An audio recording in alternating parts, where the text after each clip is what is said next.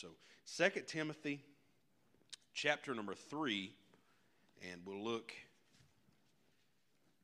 at verse, I may have told you chapter 2, I'm sorry, but chapter 3, look at verse number 16 with me.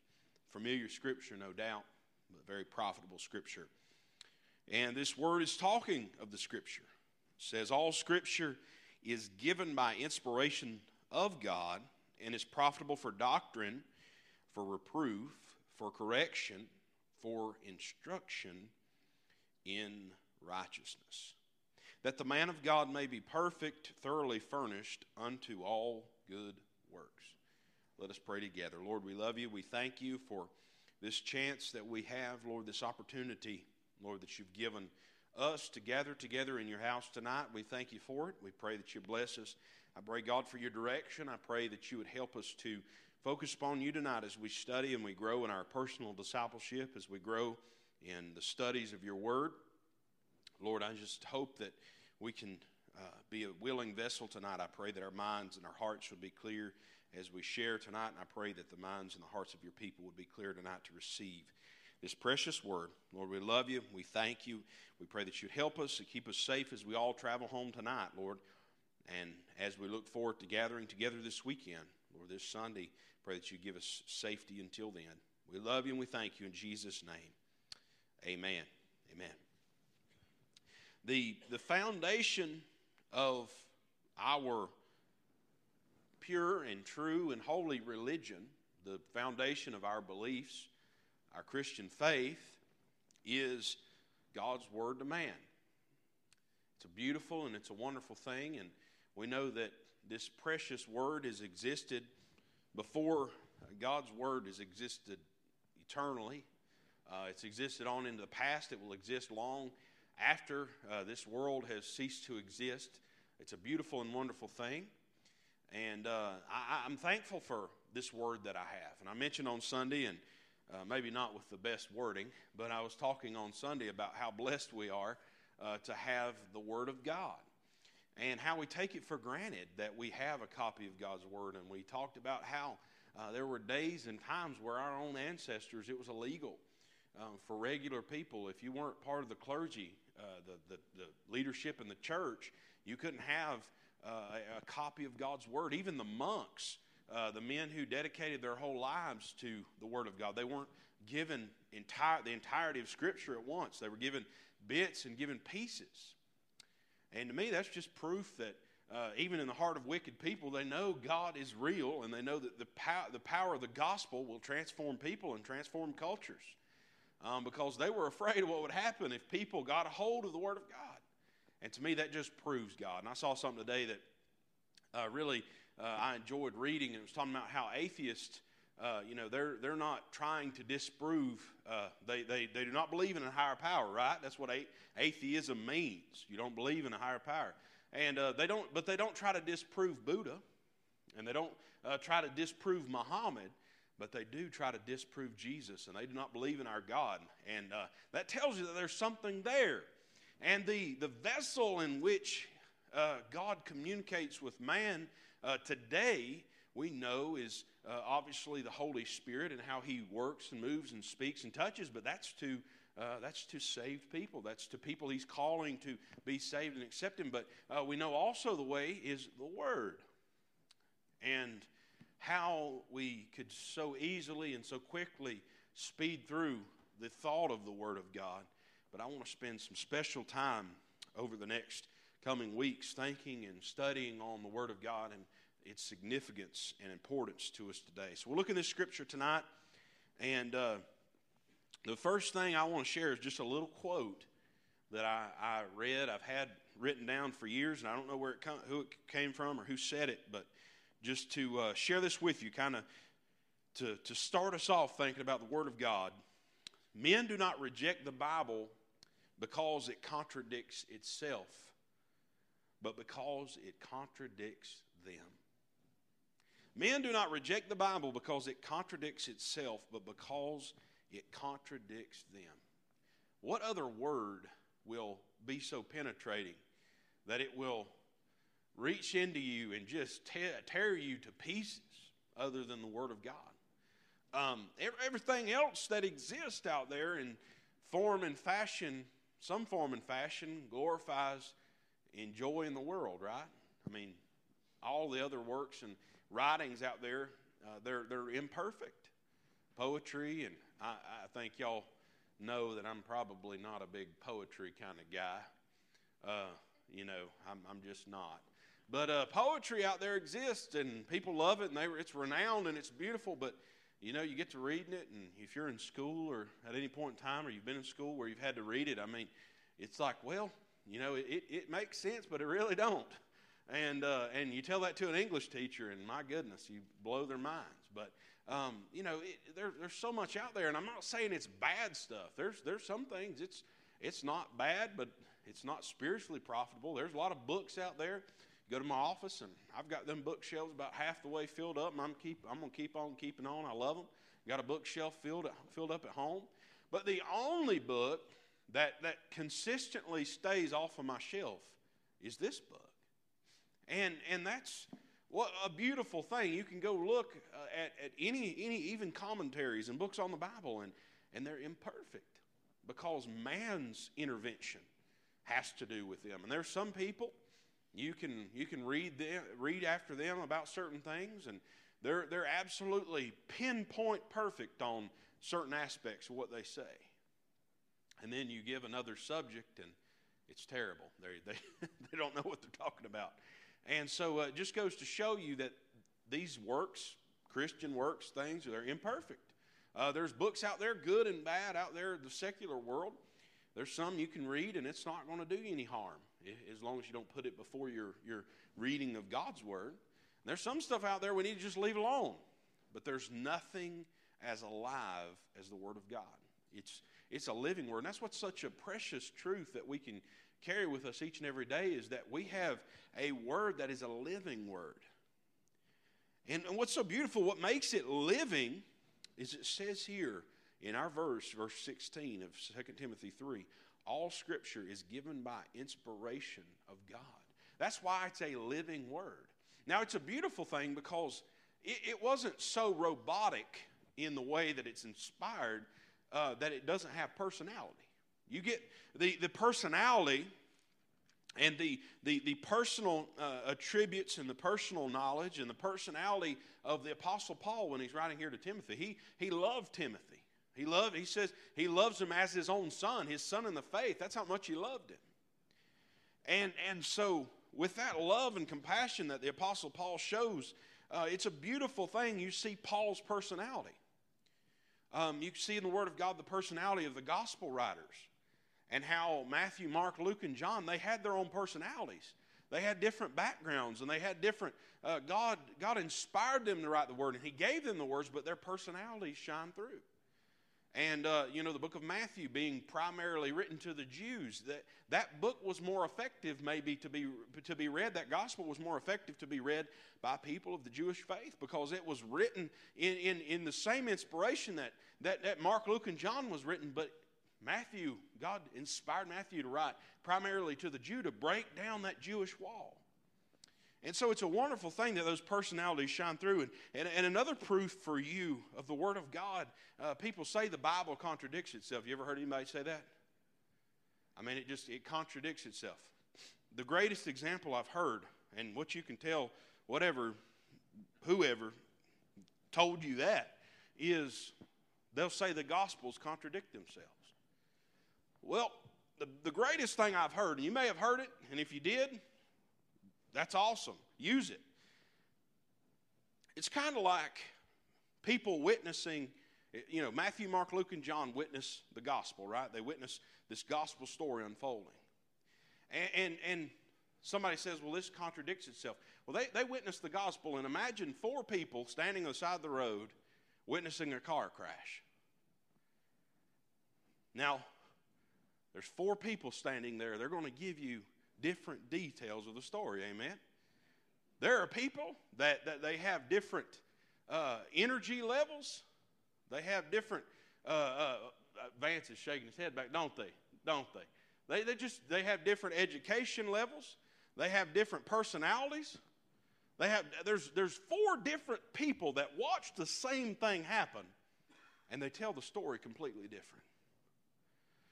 And that's what we see with the gospel. It doesn't contradict itself, but God chose to use man, an imperfect man, and inspired his word, and their personality shines through. So, so that's something that people say, well, it contradicts. No, it doesn't contradict itself. It's just people from different backgrounds, different experiences, different education levels, uh, different, different histories, different, different thoughts, and different minds.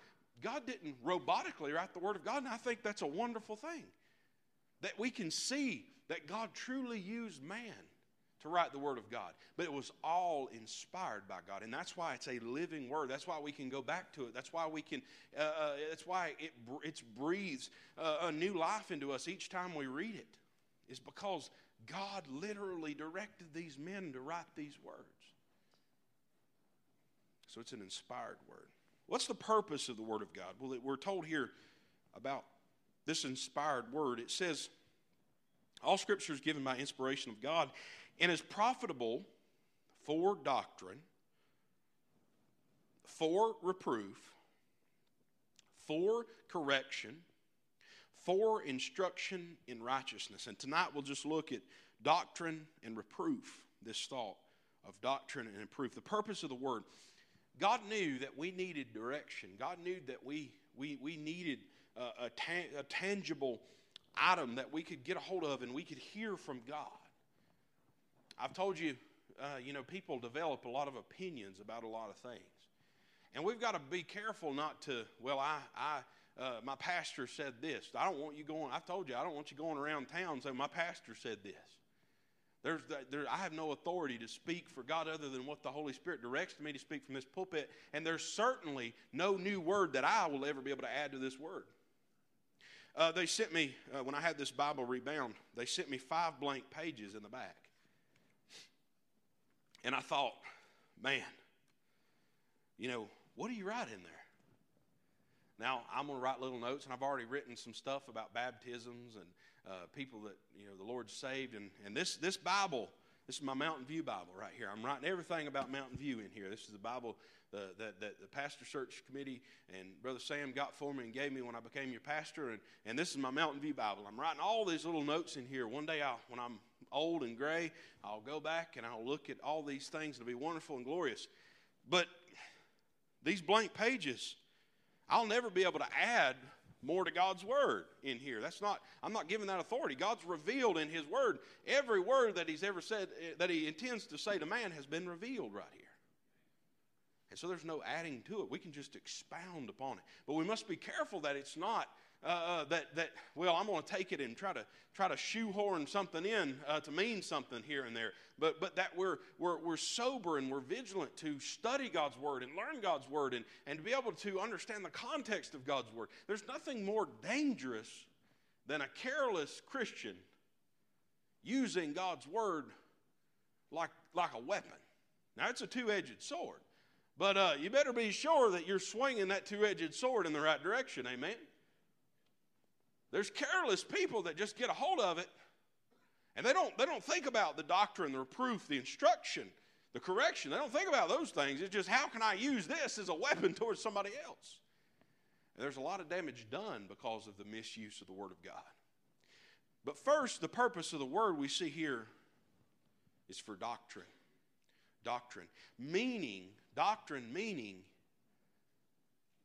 God in His personality, the Holy Spirit and His personality, Jesus and His purpose, His personality, and, and, and the doctrine of what do we believe fundamentally? What do we believe about creation, salvation, redemption, eternal security, the end times, the rapture? What doc- doctrinally? What do we? What have we been taught? What are the the fundamentals of the faith of the Word. And that's what's provided, and that's what this Word tells us is that His Word provides us doctrine. What does doctrine do for us? Well, doctrine, doctrine allows me to know and understand what, how to interpret how God will deal with me, how God deals with you, how God deals with the word, world. Without it, we're lost. Without it, if we, if we don't know and understand God's personality and how God works and how, how His Spirit moves and how some people they have some ideas about His Spirit. We hadn't got to it. I told you we'd get to it during our Holy Spirit, but I'm just having to take a step back and breathe because it's, it's tough. People have a lot of ideas about what the Spirit does. And it's because they've not applied doctrine given in the Word of God to the understanding of how the Holy Spirit works. The Holy Spirit does not impress people to speak in tongues that cannot be interpreted by anyone. Can I get an amen? The Holy Spirit does not give the authority of an apostle to people in these days to heal people of their illnesses and their sicknesses. Can I get an amen?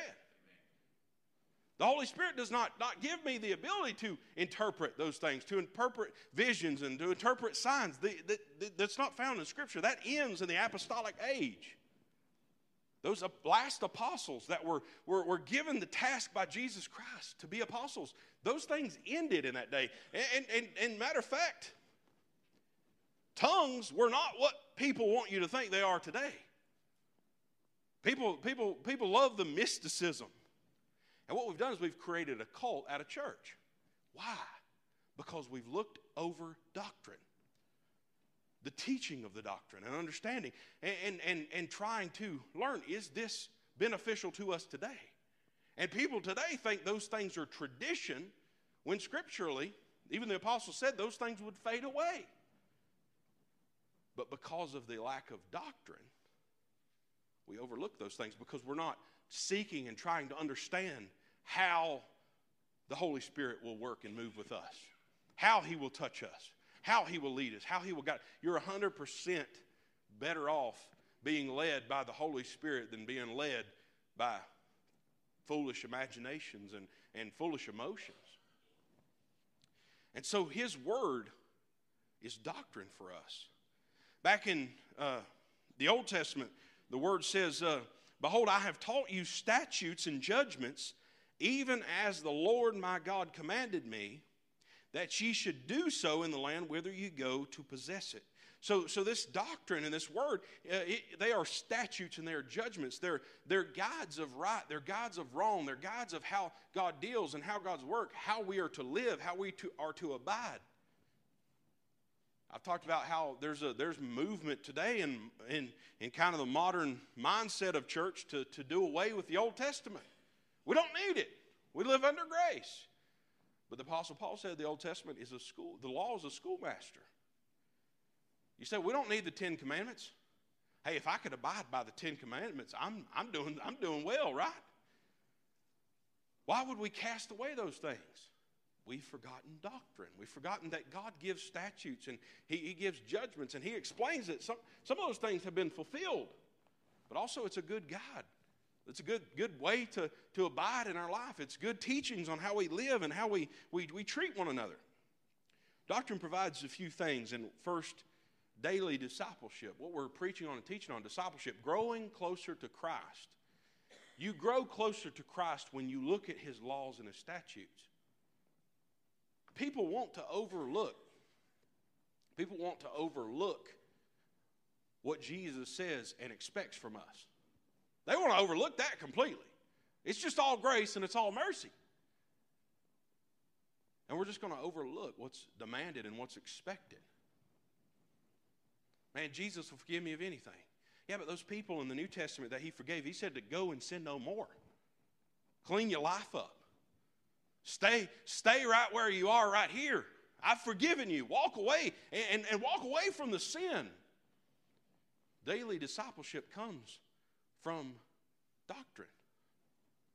Lord, I know your laws. I know your statutes, and I know the, the, the, the guidelines in our bank, we had rules and regulations. And every industry has it, right? You're dealing with fuel oil, there's, there's, there's rules and regulations. You're doing construction, there's rules and regulations. Whatever it is, there's rules and regulations, there's guidelines to abide by. And I'm somebody that I like to know where my, where my barriers are. I may be all over the road, but as long as I'm in the road, I'm all right. Amen. There's a, there's, a, there's a point in time where you're going to be in the guardrail. There's a point in time where you're going to, you're going to cross the median. I, I want to know where that, that limit is. And God, God's Word gives us that. And so, daily seeking in God's Word, and we'll get to that more in reproof and correction, but daily seeking in God's Word, that's daily discipleship. You will grow closer to Jesus when you understand His laws, when you understand His rules, when you understand what His expectations are. A lot of people, hey, Jesus is just that, that cool, that cool big brother. Everybody loves come home from college and put his arm around me and just, just sit with me and just talk about life. Hey, he, he loves sitting with you. He loves putting his arm around you. He loves being with you, but he has some expectations. And, and daily seeking those things makes us a closer disciple to him. So, daily discipleship and daily depth. The deepest Christians that you will know, and we're going to get to doctrine, what doctrine is later on. But daily depth.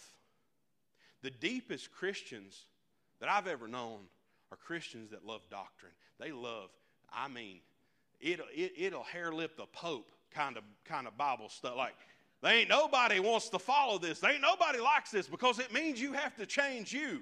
Those people that love that stuff, that's, them, that's the people with depth. I love the law of the Word of God. I'm not seeking religion. I'm not seeking legalism. I'm not seeking liberalism. I'm seeking the Word. That's depth. And daily, daily, you grow deeper with the Lord when you love His laws and you love His statutes and you abide by them. Well, God, God tells us we don't participate in this. So it's for me and my house, we're not going to. That's depth. That's discipleship. What's that based off of? That's based off the doctrine of the Word of God. That's what's telling what offends God and what pleases God. Daily discipleship, daily depth. And another thing about doctrine, it'll provide you daily direction. We've been we've been in the whirlwind with a few things. I shared that on Sunday night. I'm not going to do that again. But we've been in a whirlwind of a few things. And trying to make decisions are so it's so difficult. What do we do? And you and you I mean you beat a dead horse sometimes, don't you? I mean just beat it to death twice. Trying to figure out what are we going to do here or there. This costs this much, or we got to we got to make this decision, or do we go with these people, or or what do we decide here? And it gets so overwhelming, and it's hard to say, Lord, you just give me direction today. That's what I've been trying to focus on in my walk with the Lord. Is Lord, I'm just just give me direction today. Give me obedience for today. Get me till that clock. I just want to I just want you to get me till that clock turns over till tomorrow. And I want to just focus on today. I'm not saying I've done it yet. I'm going to try. It's hard. Worrying about tomorrow, worrying about next week, worrying about a month from now.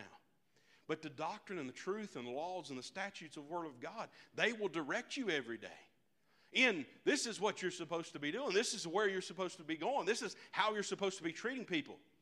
And you know what? Before you know it, with that daily direction, following words, God, words of God and pleasing, pleasing God and seeking God, before you know it, you're going to forget all about all those other worries.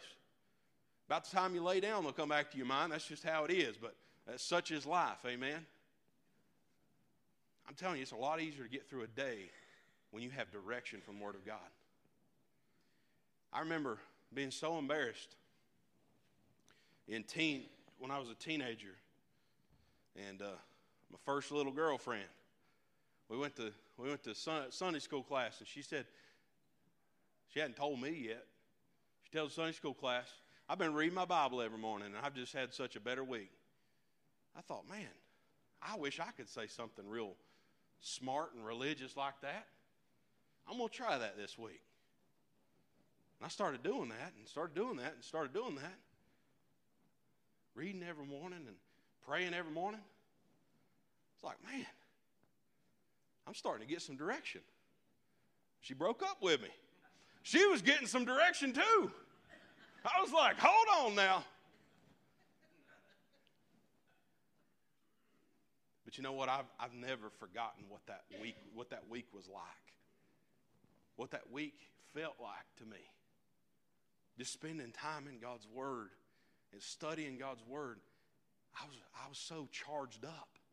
I was so excited because what happens is my rebellious flesh came face to face with the doctrine and the Word uh, and the rule of, of God's Word, and I began to realize man, I'm, I'm, I'm growing closer to Jesus. I, am I'm, I'm growing deeper with Jesus. I, I'm, I'm, I'm, I'm getting direction from Jesus, from the doctrine of His Word. And that's what God's Word is intended for. It's, in, it's given by inspiration of God, and it is profitable for doctrine. You say, I, I just can't figure out what to do. I, I don't know what direction I'm going. Hey, I'm with you. But I tell you what, let's, let's make a pact together, you and me, that this week, let's get up and get in God's Word. Let's spend time in our study. And we're going to grow closer to Him. And we're going to grow deeper in Him. And we're going to get direction from Him because that's what His doctrine will do for you. And guess what? It's going to mean that you're going to face some stuff in yourself that you're going to have to change. But when that time comes, guess what? You're standing closer to Him. You've grown deeper in Him. And when He gives you direction, it's so much easier. So much easier. I'm stubborn, stubborn, stubborn. But it's so much easier to follow this word when I'm closer to Jesus, when I'm deeper in Jesus, when I'm getting direction from Jesus. And that means spending time in the truth of His Word. It's profitable for doctrine. Next, and the last thing we'll talk about tonight is for reproof. You will not face the Word of God without facing conviction. Amen. Amen. It, it, it is. It's rough. I have this one pastor friend of mine. Lord willing, we'll have him come down here. Brother Jason's pastor. Jason Cox has been with us, his pastor, Brother Keith Watkins. And about every time I talk to that man, I get convicted about something. I mean, he's just so honest and blunt. I was going to his church and thought I was hiding some junk. He got up there one day. He, I went and talked to him after the service. He said, What you got going on? Something's wrong. I was like, Man, I'm gonna start sitting in the in the back back. No offense to people in the back, but I'm gonna start Sean back there. I'm gonna start sitting back here where Sean sits. I'm gonna start sitting outside in the foyer. You know, I love that. I, I strive to be the, the, the type of Christian that people see and, and that they, they get around me and, and that the Spirit can move and flow so freely through me that, that God can work and touch people and convict people through my life. But man, there's nothing that will do it. When the Spirit of God and the Word come together, there's nothing that will give reproof like this precious Word. James tells us, Wherefore lay apart all filthiness and superfluity of naughtiness, and receive with meekness the engrafted word, which is able to save your souls. I would say each and every one of us in here tonight would probably say, I, I at times, at some point in time, maybe not tonight, and maybe not last Sunday, maybe not two Sundays ago, but at some point in time when you've come to church, you have sat here and you have thought, man, when I get home, I want to read my Bible. Or, or, or tomorrow I'm going to read my Bible. Or I'm going to, I'm going to make some changes uh, uh, and, and I'm going to try to read my Bible. Well, let me tell you the key to, to making that stick because I've been that Christian, Brother Keith. I have been that Christian that I, will, I would get in the altar and I would cry the crocodile tears and I would go back and I would leave church never changed. And guess what?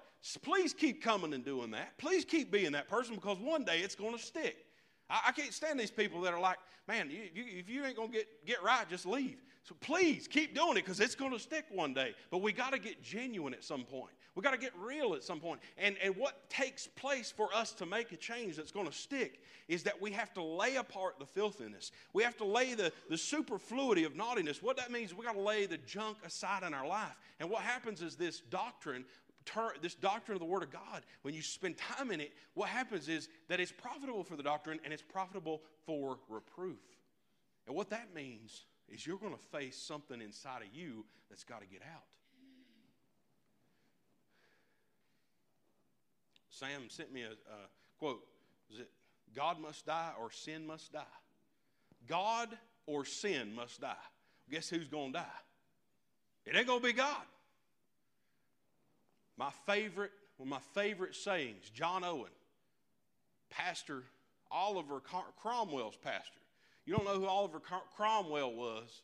You go look him up. He was a bad dude. The 1600s. I mean, he burnt down half of England, half of Ireland, killed probably everybody in our, all of our grandparents got killed by him and his armies. I mean, he was a bad dude. John Owen was his pastor. And, and what, a, what an interesting situation to be in that you are such a God, good and godly man serving under, under such a, a, a mean and, and wicked man. His most famous quote is my favorite quote. And he says, You must be killing sin, or it will be killing you. And that's the key. We can love and want, man, I just want to, re-. you know, the pastor, he was, he was, he, he was just on fire this morning, or the singing was right this morning, or, or the Sunday school teacher was right. And we can want it all we want to. But it doesn't take long before it will, this word, it, will reveal something in you that needs to change. And what that means is you're going to have to kill that sin in you that wants to re- rebel against this word. That's what James was saying. Because he says, lay aside, lay apart, lay aside these things. And he says, and receive with meekness the engrafted word. You see, before you can receive the word with meekness, you got to get rid of some junk in your life. Amen. You've got to kill some sin before you can humbly accept the truth of the word of God, which is able to save your souls. So there's a few things about reproof that is wonderful and beautiful. James also says, Be but be ye doers of the word and not hearers only, deceiving your own selves. James is my favorite book in the Bible, and that's probably one of my favorite verses in all the Word of God. What a daily challenge that is. Be, but be ye doers of the word and not hearers only. You see, we like to, man, I shouldn't have got this started at 757 on Wednesday night because I'm going to get fired up. We like coming to church, and the preacher's the one that's got to live up to God's standards. Amen. We like, I love saying that, man. It's just a blessing to me because I find, I mean, the preacher's the only one that has to live up to it. The choir leader's the only one that has to live up to it. The Sunday school teacher's the only one that has to live up to it. But we will all stand before God and give an account. Each and every one. Now, leaders, we give, a, we give an account at a higher degree because we have been called into positions of leadership. We're judged for those things. But we will all give an account to God. And, and if you want to look at a lukewarm Christian, that's someone who is just a hearer and not a doer. Be ye hearers and doers. Not just, not just I've heard it. Yeah, I've heard it. I know it. I went to church this morning. But do it, live it, abide in it. John says, Search the scriptures, for in them ye think ye have eternal life, and they are they which testify of me. This precious word is full of the goodness and the gospel of Jesus Christ. He is the Word. He existed from the beginning. He exists today and He will exist forever. This Word is eternal. The reproof of this Word gives you a few things clear conviction. Clear conviction. How long does it, you, does it take you to tell if something tastes bad? Not long. Taste buds about the quickest thing. They're about it. They're quicker than light, ain't they? Taste buds will tell you quick if you don't like something. Anybody in here know what aspidity is? Amen. Annie Bell, I love you. Vance, was that you raising your hand back there? Nope. All right. See? Aspidity. Old mountain people, old mountain people used aspidity. Did you ever take any, Miss Annie Bell?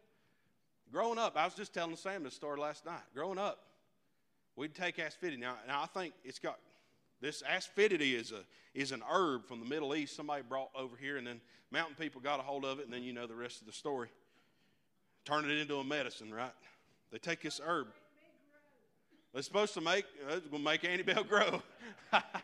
Amen. He just made you grow sweeter. You grew real sweet, Miss Annie Bell but an herb, and they'll mix it. It's it, basically it tastes like an herb, an herb mixed with garlic and horseradish and onions, and I mean it's the strongest taste I have ever tasted in my life. And every night during the wintertime, Daddy would have us. We'd be putting two or three drops under our tongue. Now we was we never missed a day of school. We was healthy, healthy. But that aspidity, that ta- it did not take long for me to know how bad that tasted. Well, you know what that was doing? It was that was I was tasting that, but what it was doing for my body was beneficial. Amen. I didn't I didn't go get sick. I mean, which I kind of disliked because I didn't ever get to sit out of school. I'd go run the hot water and run the thermometer under trying to stay out of school, but that didn't work. Mom and daddy knew you've had your medicine, you're all right. You know, that's what conviction is, is that, hey, it doesn't taste good, but it's just the sin that tastes bad. The benefits from conviction, my goodness, you get that junk out of your system and out of your body, you feel like a new person. You see, we're, we're, we've been made new creatures, amen. If you know Jesus, you're a new creature in Christ. And the sin, it can't, it can't live for long inside of you. That's why something's got to die. Something. And it's got to be the sin. Clear conviction. It'll give you clear correction. You won't have to wonder what's wrong. That's what I love about the Word and the Holy Spirit and how it gives me clear conviction, this Word. And how the Holy Spirit, how He, he touches me and, and He convicts me. But the other thing is, it's clear. He shows me what's wrong. I'm not left to wonder what's wrong. And finally, we get clear challenges from the reproof of the Word. As He challenges the Holy Spirit, He challenges us to change. I'm thankful that we serve a God who, when He tells us to change, when He, when he works with us and He deals with us and He tries to correct us, it's not, it's not just useless a beating and abuse, right? He corrects us, and it's particular and it's specific. It's surgical. There's something inside of me that needs to get out. It's surgical. He goes right to it. He shows you what it is. The only times that I have went along in life not realizing my sin is because I've just covered it myself. You think back about it and you realize, man, you ever been tempted with something and before you even, as you're doing it, you're thinking, man, I'm wrong. And us foolish people, we just keep on going. We've committed to it. I'm a, I might be a sinner, but I'm committed sinner. I'm gonna, I'm gonna push through. We know it's wrong, and we do it. But His love and His mercy, when He deals with us, it's clear conviction. He gives us clear correction. This is what it is. And then He challenges us because we see the mercy. We feel His mercy. We feel His love. We, we go back into fellowship with Him. And what a glorious moment it is. He welcomes us back in over and over and over. Take your medicine. If I can ever find, I'm trying to find some aspidity because I believe in it. There ain't no medicine that tastes good that's good for you. Amen.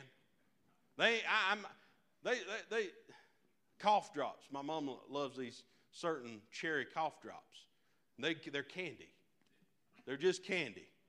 I like Fisherman's Friend. You probably ain't ever had Fisherman's Friend, but they're rough on a man. But they'll help you. The word is the same. This is a medicine.